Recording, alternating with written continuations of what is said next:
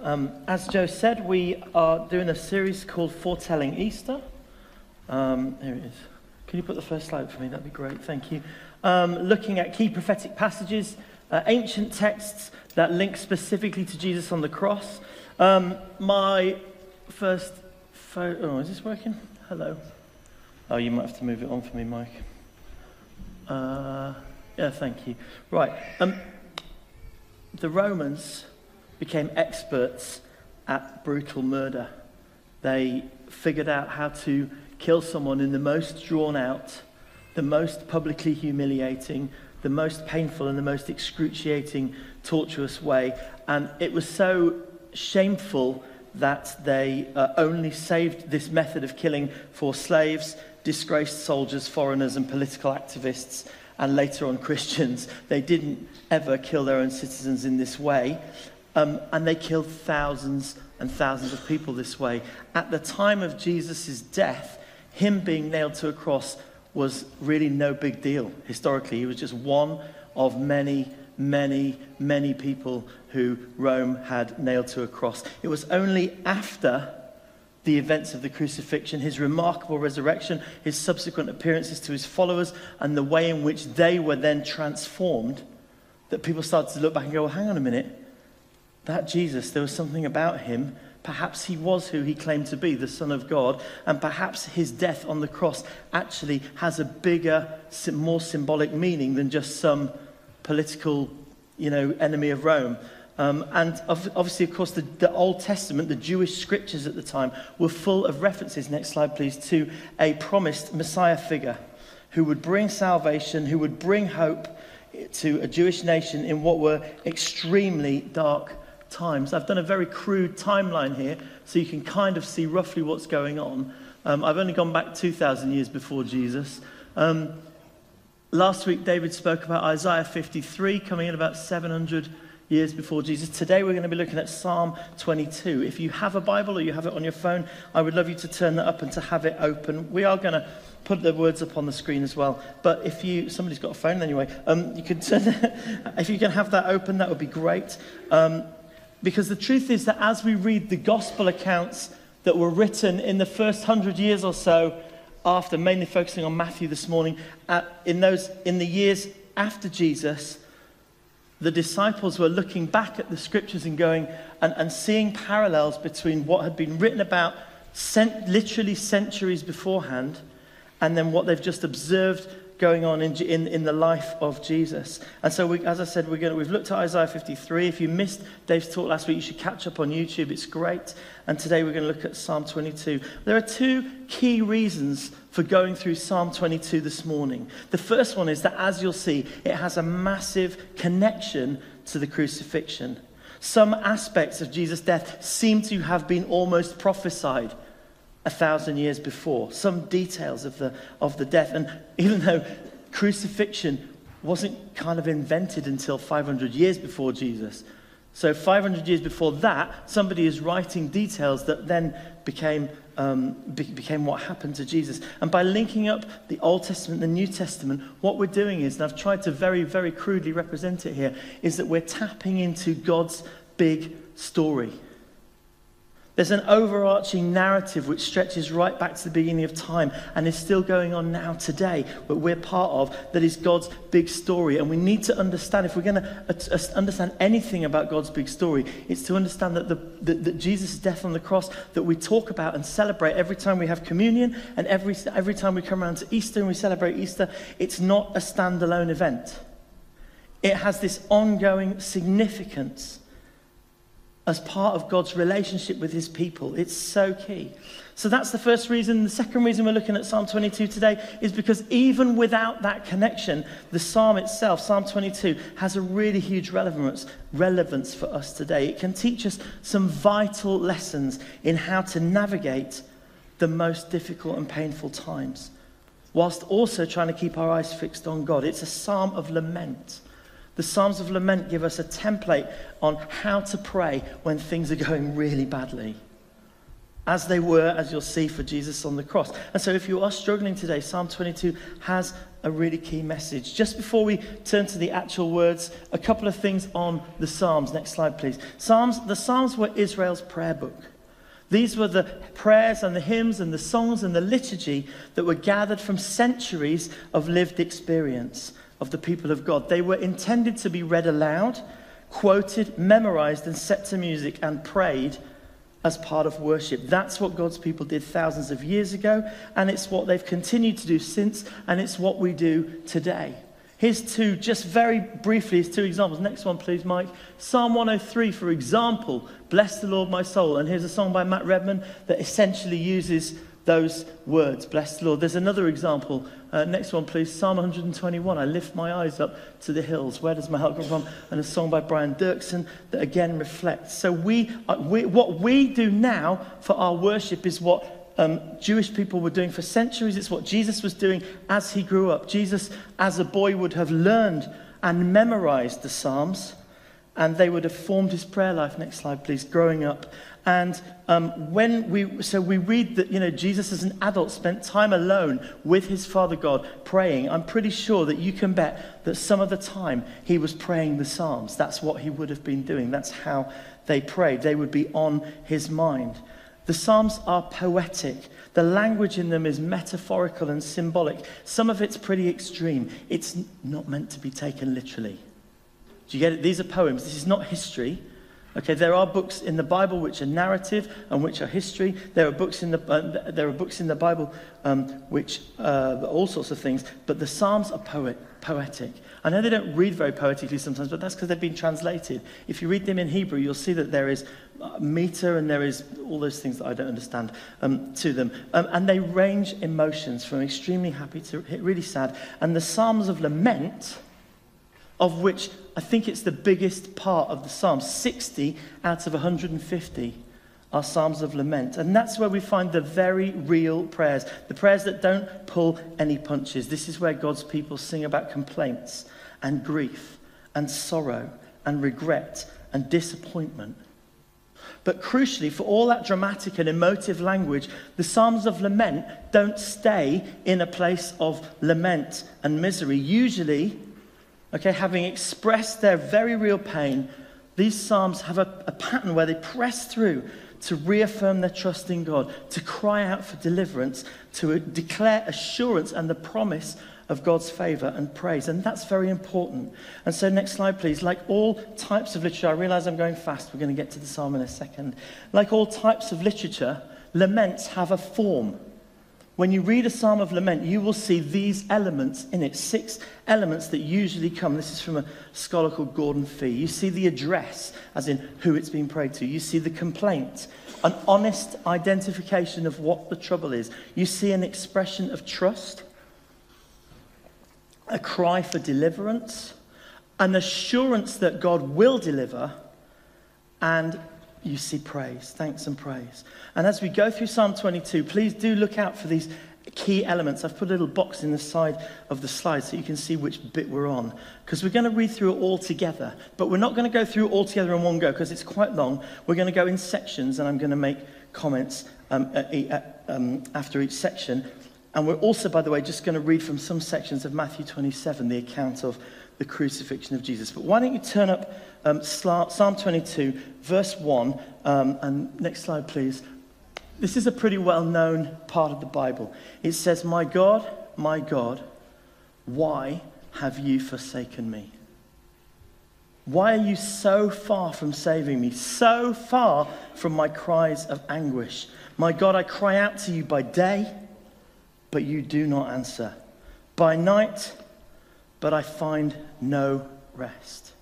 This is one of the most well known, one of the phrases, wasn't very well known, one of the phrases directly quoted by Jesus on the cross. If you read Matthew 27 35, it says, From noon until three in the afternoon, darkness came over the land. About three in the afternoon, Jesus cried out in a loud voice, Eli, Eli, lema sabachthani, which means, My God, my God, why have you forsaken me? The translators even left it in the original Aramaic language to really make the point. These are some of the most profoundly mysterious words in the entire Bible. They've been debated for centuries. Forsaken. I mean, that's a really strong word. Forsaken. It might imply that God has completely withdrawn his companionship, he's withdrawn his protection, he's withdrawn his support, he's given Jesus up, he's renounced him, he's sacrificed him. Some people think that's what it means. It's extreme, it's dramatic. Some people have used that line as the basis for a whole theological argument about God turning his back on Jesus on the cross. Now, I'm not going there and I'm not sure about that myself. If set against the rest of the Bible, I'm not, sure, I'm not sure that's what's going on here. But that's not what I want to talk about. There is no doubt that Jesus expressing these dramatic words on the cross, in Matthew's account, he's showing us some of the extreme pain and anguish that Jesus is feeling. I mean, he's already been through crucifixion. You don't need me to tell you how horrendous that is. There's a film made about the crucifixion a few years ago. Um, Mel Gibson made it. And uh, I listened to a film program. Um, the guy who reviews films, he's not a particular believer, but he, calls, he said that that film is made like a horror film. I mean, it's so horrendous. The way the, thank you, the passion for the Christ, the Christ, the way that, that crucifixion is depicted there is just awful to watch, and it was worse than that. And so there's no doubt that Jesus, having experienced all of this on the cross, is feeling somewhat separated. He's certainly feeling something. He's expressing an incredibly strong emotion. But you and I both know that just because we express a strong emotion, that doesn't always mean at the end of the day, in the big picture of things, that we mean what we're saying. You know, um, Remember, the Psalms are poetry. It's highly likely that Jesus was feeling that. And some of us have felt forsaken by God at different times. And some of us have felt completely on our own. We have a family story from about 11 years ago when our family moved here to Winchester. And we'd been here about a week. And our kids were all in primary school. And we moved into a house that we were renting for a few months. And it, we were so grateful for God's provision but it wasn't the nicest house. And obviously, it wasn't ours. And um, I think something had happened that week. It was new schools and getting to grips with relocation. And, and we were just having one of those moments where we were around the table and, um, and, and everyone was expressing disappointment, sadness. And our Becky, very upset, declared, Mum and Dad, why did you bring us to this God forsaken place? and we laugh about it now and we talk about it, and it's one of our family stories. She didn't mean literally that Winchester was God forsaken. I hope she didn't anyway. but, the, but the emotion's very real. And it's interesting that Matthew only quotes the first verse here. But many, many scholars believe that actually this is shorthand. That when, when Jesus, then when Matthew quotes Jesus saying, My God, my God, why have you forsaken me? He is alluding to the whole psalm, not just the first verse, the whole psalm. It's shorthand. Certainly, when Matthew's Jewish audience listened to this in, 10 in 90 AD or 100 AD, when they hear those words, My God, my God, why have you forsaken me? They would immediately go to the whole of Psalm 22. That's what they would think of because that's what they memorized as kids. That's what Jesus memorized as kids. And we, I think we have to take that into account when we try and understand this passage. You see, I think what's going on here is that Jesus is recalling to mind the prayers that he's learned as a child and he's praying them out loud in his distress while he's undergoing the most incredible, horrendous physical, emotional, spiritual pain any human could ever endure. He's turning to words of comfort, words of emotion, words of assurance you see, I think Jesus knew his purpose on earth. It's very clear that he knew he was going to die. He said in John 6 8, I've come from heaven not to do my will, but to do the will of him who sent me. He's already gone through this literally the night before in the Garden of Gethsemane. He's questioning God, his Father, do I really have to do this? Do I, is there another way? I'm so afraid. And then, as you'll remember if you've read that passage, he says, Except I submit to your purposes, God. It's not my will, but it's yours. There's a quote here from a guy called William Street. Just put the next slide on for me, please. Um, it's one of the th- he says, It's one thing to speak out of a present sense of misery, but another thing to be confident of a never separated deity, as if God were ever gone. John 16, 3, Jesus says, Yeah, I am not alone, for my Father is with me. I don't think Jesus would have been that surprised to find himself on the cross. I mean, he wouldn't have enjoyed it, but I don't think he'd be blaming God either. I think he knew what he had to endure. But that doesn't mean that that, that wasn't the most horrendous, difficult, and painful experience. Just next slide, thank you. Um, I think there were two reasons why Jesus was quoting Psalm 22 on the cross. One was for comfort. As I said, he was using the language that he learned as a child to express how he was feeling and to guide his prayers. It's a bit like muscle memory. You know, I sat with my nana who was in her 90s uh, a day or two before she died, and she asked me to read her some of the Psalms. And, and she was kind of pretty much out of it. And, uh, and she wasn't really conscious, she wasn't really with it. She didn't have a lot of energy. But as I read the words of Psalm 23 to her, I could see her lips moving because it just it was in there. A similar thing happened with a lovely, dear old friend of ours, Richard Bramall, who um, died a couple of years ago. We went to visit him in his care home, and he, I don't think he even remembered who we were. But when I got my guitar out and we just played some old, very simple old worship songs, it all just came back. Because I think it's muscle memory from being, and, and this, you know, I was taught the Bible as a kid. I was taught to remember it. We've, a little bit, we've lost that now. But the more we allow God's word to shape us, even in the truths that we sing. Listen to this. This is the preface to a songbook in 1715. It's a songbook for children. It's by Isaac Watts. It's called Divine Songs for Children. But listen to what he writes in his introduction. He's, he's arguing why it's a good thing to teach children songs about God. Um, this is about children, but I think this applies to all of us.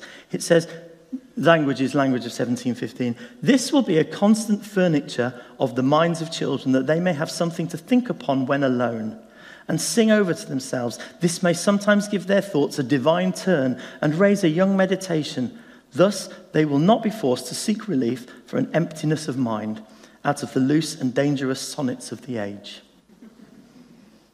See, there's something about learning stuff. You know, when you learn the truths of God, they come back to you in the times when you need them. And I think there's another reason why Jesus was declaring Psalm 22 on the cross. He's using this narrative to bear witness that there is a reason for his suffering that there is a kingdom purpose, that his death is part of God's bigger plan and bigger purpose for salvation, that somehow through his own excruciating pain, God is going to bring something really good out of all of this. I don't believe he was challenging his suffering, I think he was commentating on it. I don't think he was complaining, I think he was confirming and comforting himself.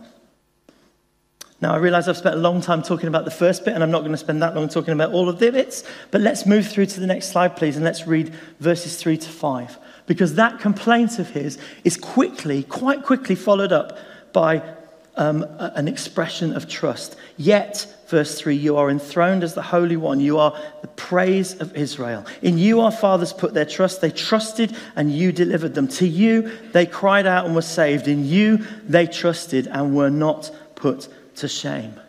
God, you have a history of saving your people.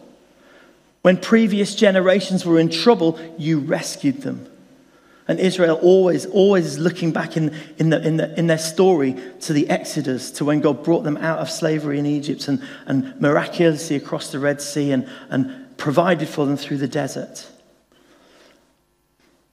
That's true for them and it was true for us as well. I look back to times in our community when God helped us, when He rescued us. You know, in COVID, God, you were there for us. When we lacked faith and we needed resources, you delivered us. That's part of our story. God is a God who can be trusted because it's in our story. And part of that whole deal with lamenting the, the, the, the very real pain and circumstances that we're in now, is that also turning and saying, But remember when we were struggling before God and you were there for us? You are someone who can be trusted. I have a folder in my emails, in my email inbox called encouragement. And whenever anybody sends me an email about something that's positive or something that God is doing or something that they've enjoyed or whatever, then I just put it into that folder. And if I'm ever lacking encouragement, guess what? Go and read it. Very simple. That's not the, uh, that's not the end of the complaint, though. Next slide, please. Verse 6. But I am a worm and not a man, scorned by everyone, despised by the people. All who see me mock me. They hurl insults, shaking their heads. He trusts in the Lord, they say. Well, let the Lord rescue him. Let him deliver him, since he delights in him. There's a great quote here from another great preacher called Charles Spurgeon. Next slide. Jesus felt himself to be comparable to a helpless, powerless, downtrodden worm, passive while crushed and unnoticed and despised by those who trod on him. And then I love this line What a contrast between I am and I am a worm.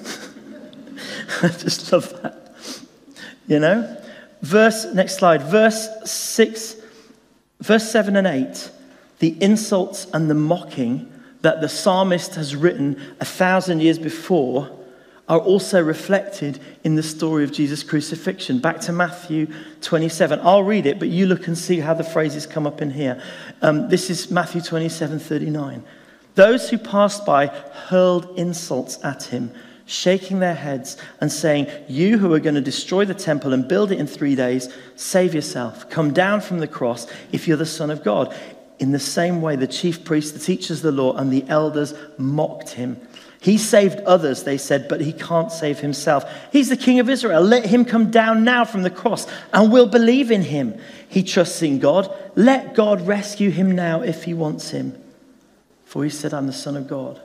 And so, again, what you're hearing, what you're seeing, is the words of this psalm, written a thousand years before, lived out, born out in the life of Jesus, where he's being mocked publicly, humiliated, scorned. This is real stuff, isn't it? It's real and it's raw and it's honest. And it's in the moment of complaint. And again, excuse me, it's followed up by a moment of trust. Verse 9. Next slide, please. Yet you brought me out of the womb. You made me trust in you, even at my mother's breast. From birth I was cast on you. From my mother's womb you have been my God. Do not be far from me, for trouble is near and there's no one to help. Hmm, notice how in the first trust episode, back in verses 3 to 5, Jesus, eh, the, the psalmist was talking about how God had been with Israel, how he'd looked after them as a nation. It's kind of corporate, and now he's making it really personal. He says, This is about me. You've been with me since birth. You've cared for me all my life. God, you've been so close to me all my life. Don't desert me now. Stay close. He makes it into a prayer. I don't know how you pray when you're having a difficult time. I have a journal. I tend to write my prayers down because I find that the process of, of, of documenting my feelings helps me to think about what's going on and to process it and capturing what God has done as well is really important. And I tend to go between this is really difficult, but Lord, I'm trusting you. It's so important to remember and celebrate what God's done in our lives. And it's so important to be real about how we're feeling. And again, in this example, in this psalm, verse 12, he flips back to the emotional language, and it gets pretty heavy here. Many bulls surround me. Next slide, please, Mike. Many bulls surround me. The strong bulls of Bashan encircle me, roaring lions that tear their prey, open their mouths wide against me. I'm poured out like water, and all my bones are out of joint. My heart has turned to wax, it has melted within me. That's a kind of polite way of translating that phrase. He's basically saying my inside, my guts are turning to turning liquid. It's basically what he's saying. You know? And then the next slide, um, 15. My mouth is dried up like a potsherd. A potsherd, I had to look it up. It's a broken piece of ceramic, you know, dug up from the soil. My mouth is dried up like a potsherd, and my tongue sticks to the roof of my mouth. You lay me in the dust of death. Dogs surround me. A pack of villains encircles me. They pierce my hands and my feet. All my bones are on display. People stare and gloat over me. They divide my clothes among them and cast lots for my garment. Remember, this was written a thousand years before Jesus was crucified. And this guy We think it's David, by the way, who wrote this psalm, and we think he wrote it just in one of those times when he was in battle and fleeing from the enemy and got everything going on all around him. But he is really feeling it now, isn't he? I mean, this is the extreme language. His enemies are described as bulls, lions, and dogs. Okay? And then you, you can, it's, it's obvious when I, you, you can see for yourself, verse 16, they pierce my hands and my feet. Remember, crucifixion hadn't been invented. They divide my clothes and cast lots around them. Directly quoted in Matthew 27 35. When they crucified Jesus, they divided up his clothes and cast lots. And so it goes like this up and down, back and forth. That's what laments do. That's what the Psalms of Laments do. They do it because, isn't it true that that's what real life does? Isn't that what real life is like? You know, we have a great day and then we have a harder day. You know? This guy's trying to sort of, this guy's trying to, trying to express the pain that he's feeling, and he's also trying to look to God, even though it's difficult. I think that's important because one thing that we don't want to do is deny the pain that we're feeling. I mean, that's just going to store up all kinds of bigger problems for the future. Somebody said this the inability to discuss the real pains of regular life silences many. If we can't talk about what's going on somewhere or express it somewhere, we're going to be even, in even more trouble. That's what the last, that's what our last series, Changes That Heal, was all about, about dealing with our emotions and learning how to bring them to God. We live in this tension. We have to be real about what's happening, and yet at the same time, we have to remind ourselves that God is with us. So, uh, the, the best example I can think of it is it's like a seesaw. You know, it's a little like a seesaw. We need to, we're trying to stay in balance, and sometimes we're going one way and sometimes we're going the other way. And by the way, if you are going through a difficult time right now, if you are struggling, if you are suffering, and you don't know how to pray, then a really good way to do it is just to borrow someone else's prayers. Borrow some Psalms from the Bible and read through them. We have a book, there's a picture of it actually, um, that somebody gave us. It's called Seeking God's Face. I looked it up, I think it costs about 20 quid. It's readings for the whole year and it just has a little bit of a, a psalm and a little bit of another passage. And it's literally just a way to pray the Psalms. Joe and I use that. Another thing you could do is use this app, Lectio 365, which is again another way of praying through the Psalms. Again, in verse 19, he turns to prayer. Next slide, please. But you, Lord, don't be far from me. You are my strength. Come quickly to help me. And then there's a prayer of deliverance. Deliver me from the sword, my precious life from the power of the dogs. Rescue me from the mouth of the lions. Save me from the horns of the wild oxen. This is purely and simply a prayer of deliverance. Save me, God. Whatever situation we are in, whatever is going on, we can always call out for help. We can always do that. He's a good God. He's a good father. As Hugh Cryer used to say to us in this church, he's in a good mood. He's got good gifts to give. He loves his children. He's not out to get us. He's not out to catch us out. He's not out to find us out misbehaving or exert his control over us. One of my favorite old songs is a song by Van Morrison, Whenever God Shines His Light on Me. He lifts me up, He turns me around, He sets my feet on higher ground. It's a direct quote from Psalm 40, actually. It's another psalm, Psalm 30. Weeping may stay for the night, but rejoicing comes in the morning. And the truth is, sometimes the night is very long, isn't it? Sometimes the night is very long. But joy will come. And if that's your story, we're going to take communion in just a few moments. And I want you to know that if you are in a night period of your life where you are just struggling and trying to stand and trying to keep your eyes on God because life is just really difficult, then we are with you. God is with you, we are with you, and we love to pray for you and stand with you today. He's a God of deliverance. And that prayer of deliverance is followed by a prayer of assurance, a declaration of assurance and praise. Let's finish this psalm off. Verse 22 I will declare your name to my people. In the assembly, I will praise you. You who fear the Lord, praise him. All you descendants of Jacob, honor him. Revere him, all you descendants of Israel, for he has not despised or scorned the suffering of the afflicted one. He has not hidden his face from him, but has listened to his cry for help. Look at uh, verse 24 again.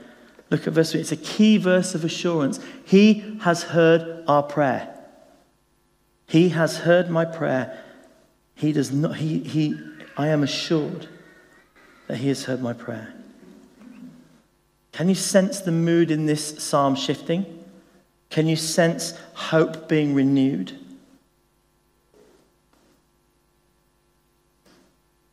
This psalmist is looking beyond his present day situation to God's big story and a glorious future.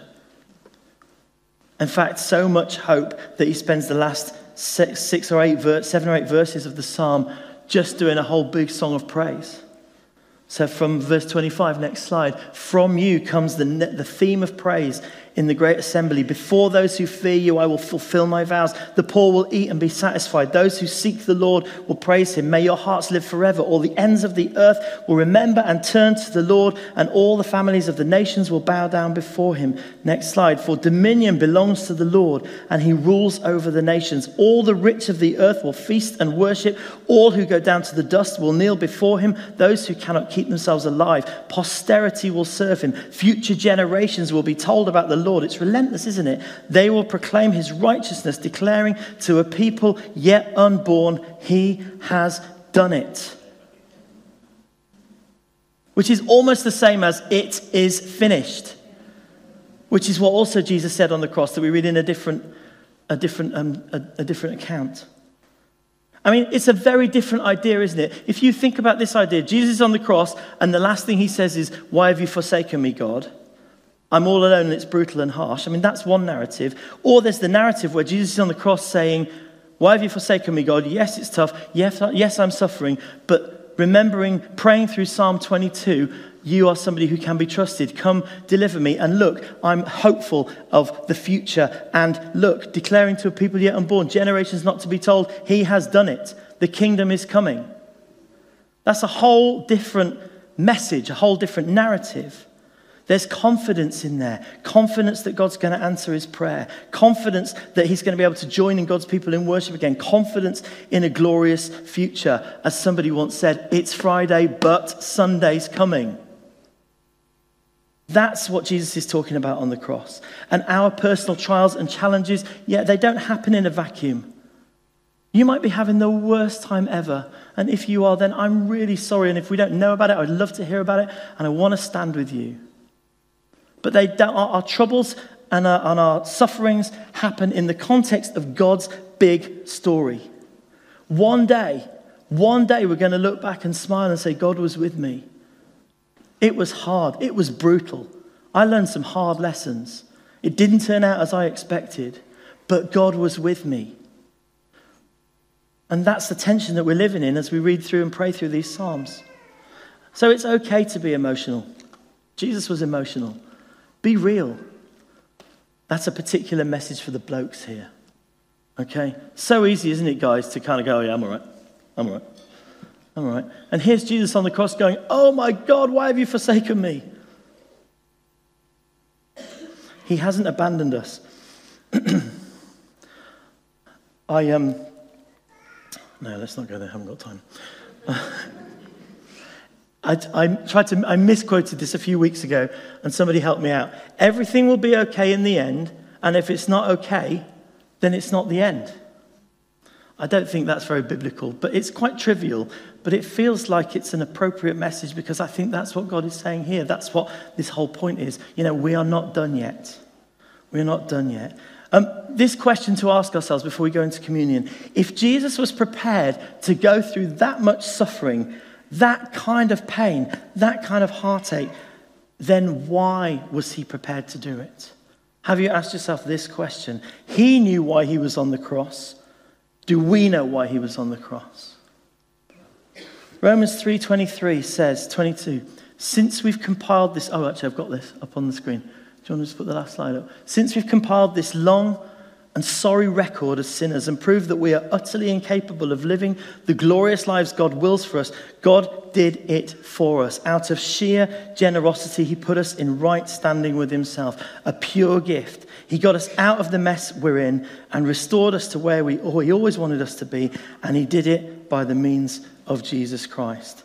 And if we believe that, then we need to do something about that, just like David challenged us last week. And I wonder if sometimes we forget to marvel at the truths of the crucifixion. Um, and maybe we just kind of get a bit over familiar with this story. And yet, this is what Jesus did. Why don't you stand with me?